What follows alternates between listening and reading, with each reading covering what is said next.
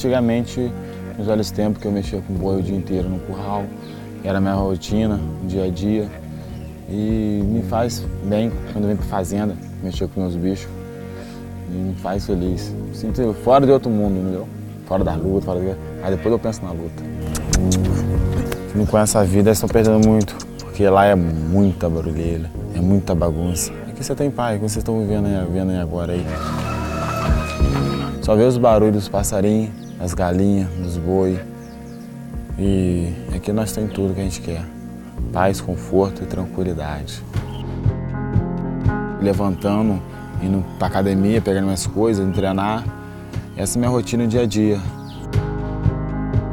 E quando chega no final de semana eu tenho que no curral um pouco para matar minhas vontades. Tenho um prazer de chegar aqui, ver os bichos, tratar das galinhas,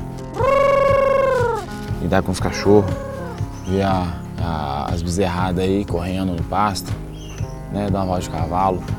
Isso pra gente me deixa mais feliz, mais tranquilo.